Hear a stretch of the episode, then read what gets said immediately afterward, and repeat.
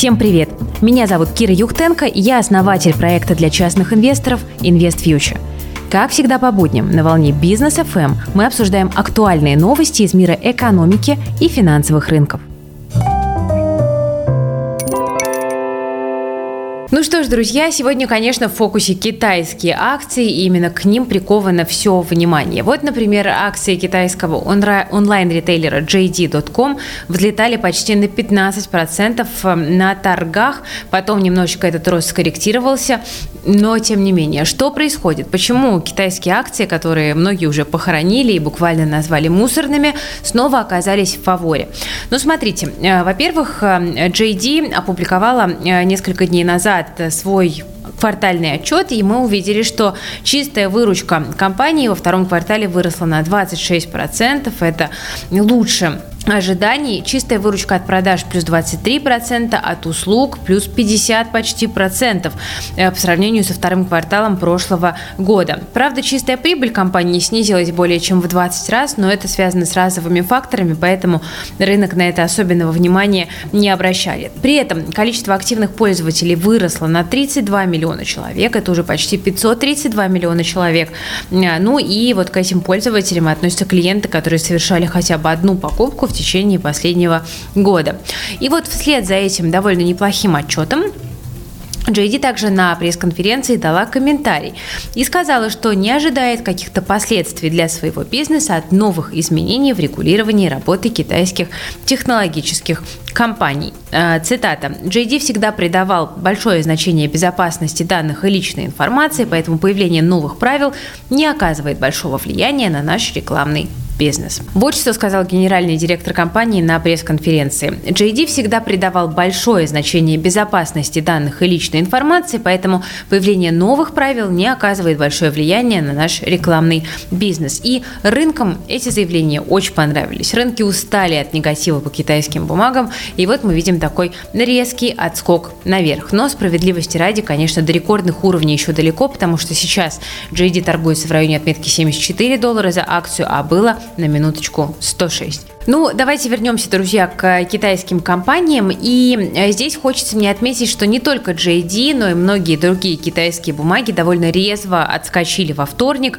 И в частности, вот даже там мы видим по динамике гонконгского индекса Hang Seng, что ситуация начинает выправляться, потому что уже вот несколько дней назад заговорили о том, что м-м, Hang Seng перешел на медвежью территорию, потому что это снижение более чем на 20% от пика.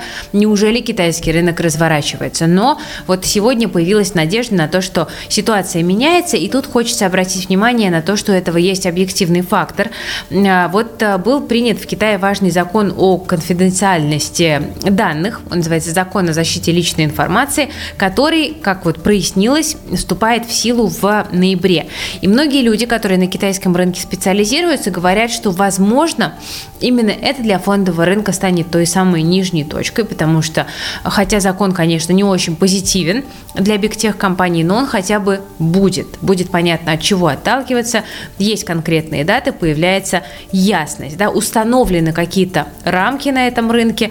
Лидеры, скорее всего, останутся. Это все те же рентабельные, зарабатывающие деньги китайские компании, но просто теперь инвесторы будут эм, смотреть скорее в будущее, а не сотрясаться от каждого высказывания китайского регулятора, потому что, возможно, определенный передел уже завершен. Но это не точно. Друзья, движемся дальше. Продолжают гадать, чего ждать от американской федеральной резервной системы, и Goldman Sachs тут повысил ставку на то, что Фед начнет сворачивать количественное смягчение в ноябре.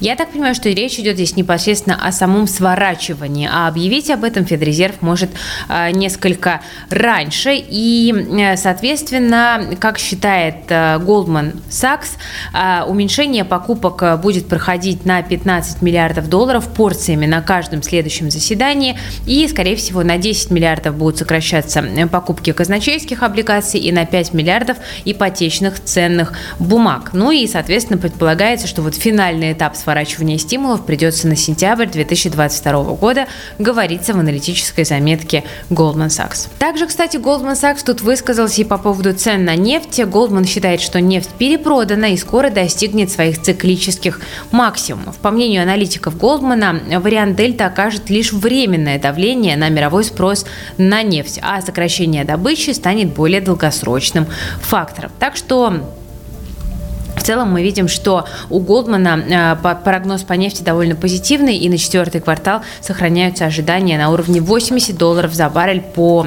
бренд.